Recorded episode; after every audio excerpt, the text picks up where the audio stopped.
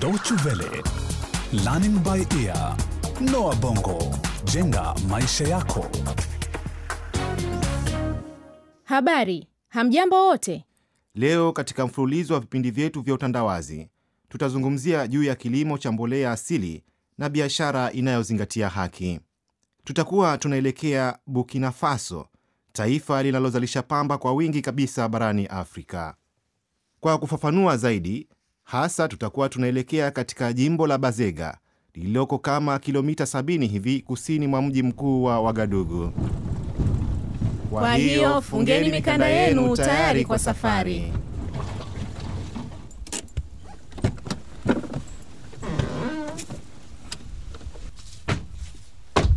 Kuondoka kutoka Wagadugu inachukua masaa mawili kuweza kuwasili katika kijiji cha Guamsin. Baada ya kusafiri kwa kitambo fulani, njia inazidi kuwa mbaya na inakuwa vigumu kuendesha gari. Kwa hiyo sehemu ya mwisho ya safari inabidi ifanyike kwa miguu. Konde zote zilizotuzunguka zimekauka. Wakati wa mavuno umemalizika. Hapa katika kijiji cha Guamsin, wakulima wa pamba 127 wameanzisha ushirika wa uzalishaji wa pamba ujulikanao kama Laafi la Bambuu. Wameamua kutumia kilimo cha mbolea ya asili, jambo ambalo linamaanisha kwamba wamekataa kutumia mbolea za kemikali na badala yake kutumia njia za kilimo za asili zaidi. Nikiema Matthew ni rais wa ushirika huo wa Laafi la Bambu. Faida ya kwanza ya kilimo cha kutumia mbolea ya asili ni kuhusiana na afya yetu. Wakati tulipokuwa tukiyanyunyizia mashamba yetu madawa ya kuulia wadudu waharibifu wa mazao, yumkini huishia kitandani kwa siku tatu kwa sababu ya gesi za madawa hayo. Tulikuwa tukiteseka sana. Katika jimbo la Guamsin, asilimia 57 ya wakulima wa kilimo cha mbolea ya asili ni wanawake, na Suzan Sograna ni mmoja wao. Ameukaribisha ukulima huo wa asili ambao sio tu unahakikisha kuzalisha mazao bora, bali pia umechangia katika suala la kuwakomboa wanawake. Wanawake huwa wanalima mashamba yao wenyewe, kwa hiyo kunakuwa hakuna haja ya kuwategemea waume zao.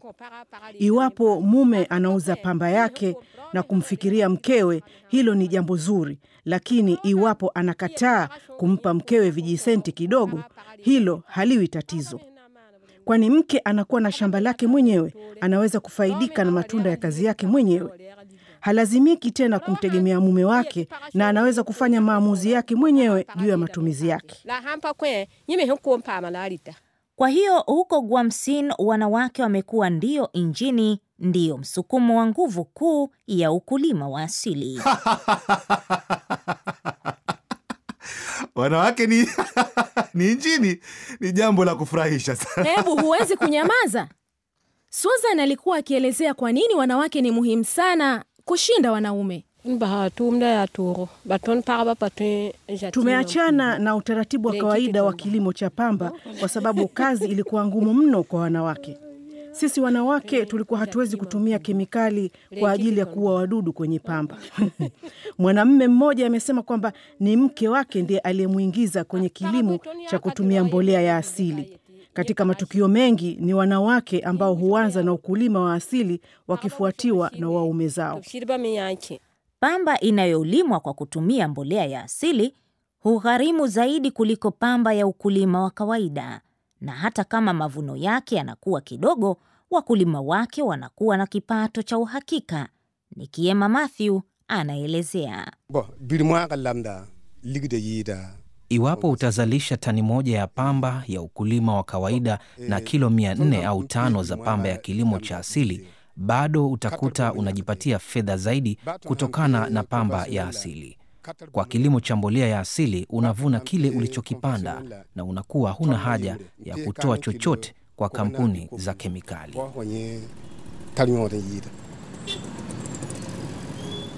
Tumerudi tena Wagadugu. Ushirika wa Lafi la Bambu una uhusiano na shirika lisilo la kiserikali la Uswisi linaloitwa Helvetas ambalo lina ofisi yake mjini Wagadugu. Helvetas linashirikiana na Umoja wa Wakulima wa Pamba wa Taifa la Burkina Faso, UNPCB. Eh, moi je m'appelle Abdoulaye. Jina langu ni Wedraogo Abdulahi. Mimi naongoza tawi la Hilvetas la kilimo cha asili nchini Burkina Faso. Tuna mpango wa kuwasaidia wakulima. Mpango huu huwapatia wakulima wadogo wadogo zana za kisasa zaidi. Hilvetas pia hushirikiana na shirika la Kijerumani Hesi Natur ambalo hujishughulisha katika biashara inayozingatia haki na kilimo cha asili.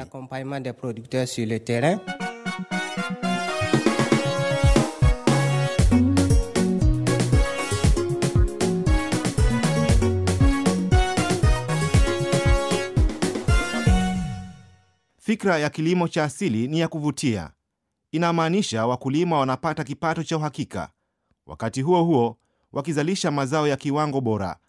Lakini katika ripoti tuliyosikia juu ya pamba na biashara inayozingatia haki, kimsingi ni aina ya biashara mbadala, au sivyo? Ndiyo, ni mbadala kwa biashara katika maana halisi. Lengo ni kuwawezesha wakulima katika nchi za kimaskini kujipatia fedha zaidi kwa kuuza mazao yao. Lakini biashara inayozingatia haki hasa inafanya kazi vipi? Wakulima katika nchi zinazoendelea kwanza inabidi waanzishe ushirika wa kidemokrasia na ulio huru. Katika ripoti tumeweza kusikia juu ya ushirika wa Laafi la Bambuu. Baadaye wakulima inabidi waje na lengo la pamoja. Hiyo ina maana kwamba inabidi watafute njia ili jamii nzima ifaidike na fedha wanazopata kutokana na kuuza mazao yao. Ah, siyo rahisi hivyo. Huwa wanaweza kupata msaada kutoka mashirika yasiyo ya kiserikali kama vile Helvetas ambalo hivi punde tu tumepata habari zake. Mara ushirika unapoundwa huwa unafanyiwa ukaguzi Na nani? na FLO, yaani shirika la kimataifa la kutoa cheti cha biashara inayozingatia haki, ambalo huhakikisha kwamba kanuni zinaheshimiwa. Kama vile kiwango cha ubora wa mazao, njia za mavuno na mishahara wanayopata wakulima. Ndiyo, na shirika la FLO linaweza kuamua kuupa ushirika alama ya biashara inayozingatia haki.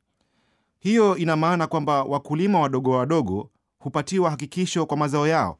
Ndiyo, bei huwa zinapangwa na mapema ili kwamba wakulima wanakuwa hawategemei soko la dunia. Wapi hasa naweza kununua bidhaa za biashara inayozingatia haki?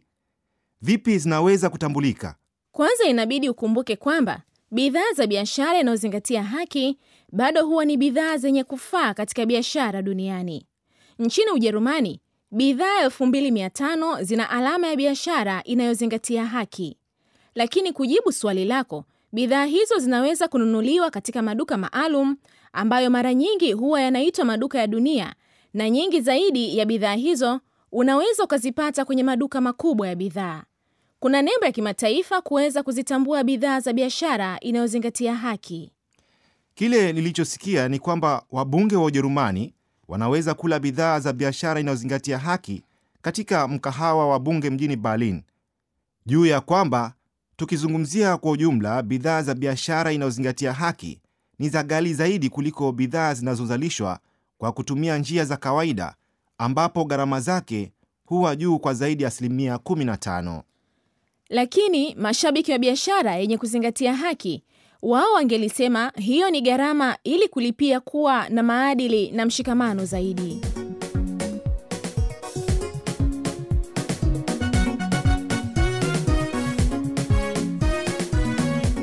Na kufikia hapo ndio tumefikia mwisho wa kipindi chetu hiki cha Noa Bongo, jenga maisha yako. Asante kwa kusikiliza kipindi hiki juu ya utandawazi, kilimo cha asili na biashara inayozingatia haki. Ni kipindi cha Deutsche Welle kilichotayarishwa na Yaya Budani na Sandrine Blanchard. Ili kujua zaidi au ukitaka kusikiliza tena kipindi hiki, tafadhali tembelea tovuti yetu. Anwani ni www.dw-world.de mkwaju lbe. Usikose kujumuika nasi tena mara nyingine. Kwa heri.